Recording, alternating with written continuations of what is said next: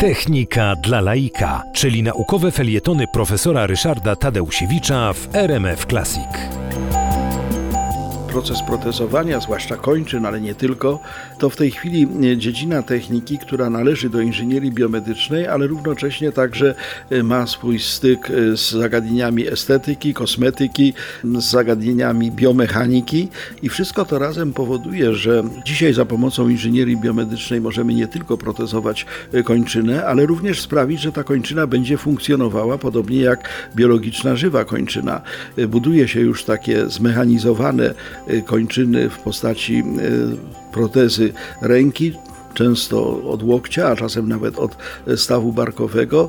Zastępuje się e, sztucznymi protezami e, utracone kończyny dolne, czyli nogi.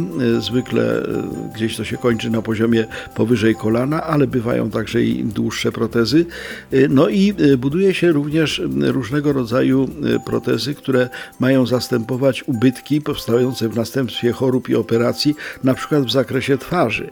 Często w tej chwili niestety ludzie zapadają napadają na nowotwory e, kości. Te nowotwory kości powodują, że fragmenty twarzy trzeba po prostu chirurgicznie usunąć, no i potem pozostają koszmarne zupełnie e, dziury, które powodują, że taki człowiek no, e, jest ogromnie oszpecony.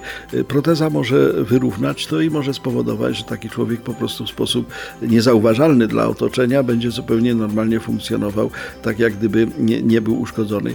Protezy są w tej chwili naprawdę bardzo rozwinięte. Y, potrafią na przykład odczytywać w cudzysłowie myśli człowieka.